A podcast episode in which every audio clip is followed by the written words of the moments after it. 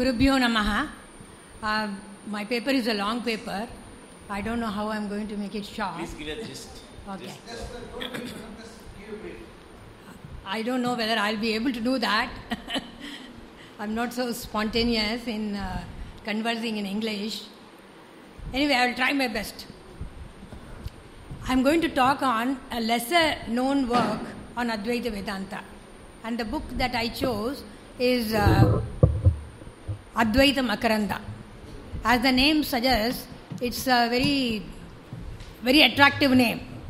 It's a very short treatise of just 27 verses, very profound yet poetic. It is a text for Mananam that removes the doubts regarding the Prameya Asambhavana. This book helps in bringing greater lucidity and clarity to all the students of Vedanta. It is written by a scholar called Sri Lakshmidhara Kavi, whose name appears in the last verse of the book. He says, Lakshmidhara Kavehe Sukti Sharadambhoja Sambritaha. Two of his other works are Amrita Tarangini, a commentary on Srimad Bhagavatam, and Bhagavan Nama Kaumudi, a work glorifying the Lord's name. Sri Lakshmidhara was a court poet of King Baj Bahadur of Kurumachal Pradesh. This was author's Purvashrama name. Later he became a sannyasi and was known as Krishnendra Saraswati. I will not go into the details of his date. Uh, I have given some evidence to prove the date, but I'll just tell you that uh, there are references which date the author Lakshmidhara to the early 15th century. Now, Vedantic scriptures declare that man can attain lasting peace only in the state of moksha. For a mumukshu, Shastra Vichara is essential. And according to the Maitreyi Brahmanam of Brihadaranyaka Upanishad, scripture inquiry combines in itself Shravanam, Mananam, and Nididhyasanam. आत्मावारे द्रष्टव्यः श्रोतव्यः मन्तव्यः निदिध्यासितव्यः and manana granthas are meant for clearing certain recurring doubts so there are several manana granthas in vedanta shastra and advaita makaranda is one of them which establishes the mahavakya tattvam aham brahmasmi so what i found in this text was instead of going step by step to reach the Mahavakyam, they straight away start from Mahavakyam. And then it, uh, the writer wants to clear the doubts, the doubts which are anticipated by him one by one. So, what are the logics he provides? All those details are there. Okay. Okay. So the poet calls Advaita Brahma as Makaranda. Just as honey is sweet and energizing, so is the teaching of Advaita. Makaranda is found in these Upanishad flower like verses, and each verse is like a lotus with sacred thoughts emanating from them, conveying the message of oneness. It is a source from which the scholar bees can pick up the non dual Brahman honey to enjoy the everlasting happiness. Now it is our tradition to start the any work with a Mangalacharana. Lakshmidhara starts his work with salutations to his Ishtadevata. There itself he shows his innovative uh, talent and he says he success is uh, for the successful completion of his work without any obstructions he uh, suggests the name of Krishna along with his guru's name. Anantananda was Lakshmidhara's guru the author has used a single compound, Anantananda Krishnaya, indicating that there is a little difference between the Guru and the Ishvara. He offers his salutations to Krishna, who is infinite bliss, bliss, Ananta Ananda, and an embodiment of auspiciousness, Mangalamurti. He prays to Guru, the Ishvara, for knowledge. And he says, by a mere side glance, Krishna can dry up this ocean of delusion of devotees who surrender unto him. Kataksha Kiranachanta Naman Mohabdhaye Namaha.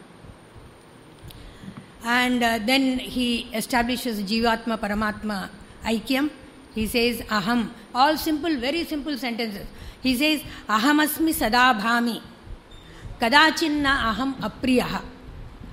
He says uh, the, everyone likes himself the best. I am never disliked by myself at any time, at any place, under any condition. I am ever liked by me.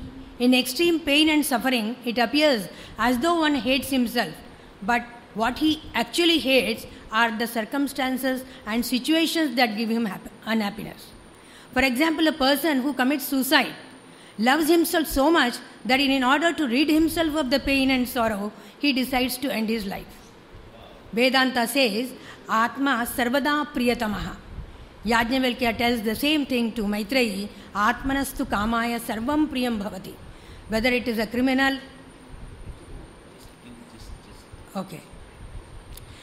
And then all those, uh, he says, uh, I don't seek all those objects which are not meant for me, I don't seek.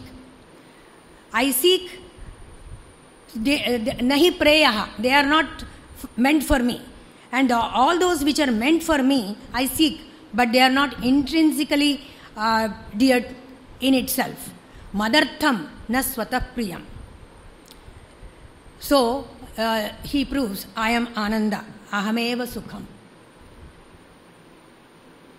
And instead of asking Aham Brahmasmi, he says, uh, by the end of the text, one should be able to ask Atoham na Katham Brahma Sachidananda Lakshana.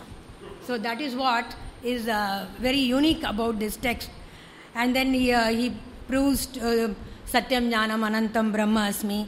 Then he says, I cannot be touched with all the three uh, types of Nasha, Nirnimitta Nasha, Anyanimitya Nasha, etc.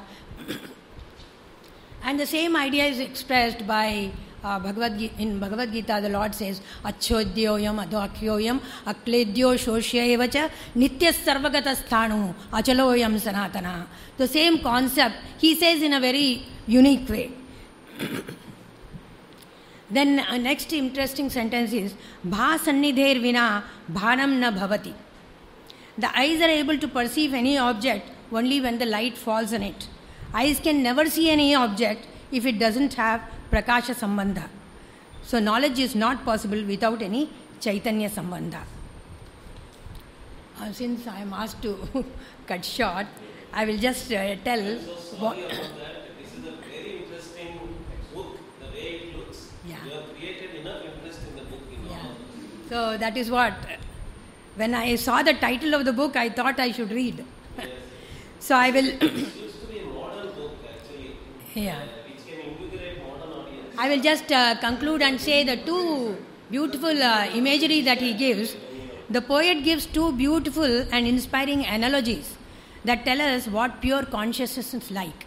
One of the two similes used here is a painting on a plain white wall, a picture of tranquility in the midst of ever surging bustle of activity. The all knowing consciousness is a picture of calm, stable reassurance. The bubbles and waves in the ocean are not different but a part of the water. The rise and fall of these waves and bubbles does not affect the ocean or water. I am like the water and creation is like bubbles rising in the ocean. The whole world is Nama and Rupa superimposed on me, and because of the rise and fall of the creation, nothing will happen to me.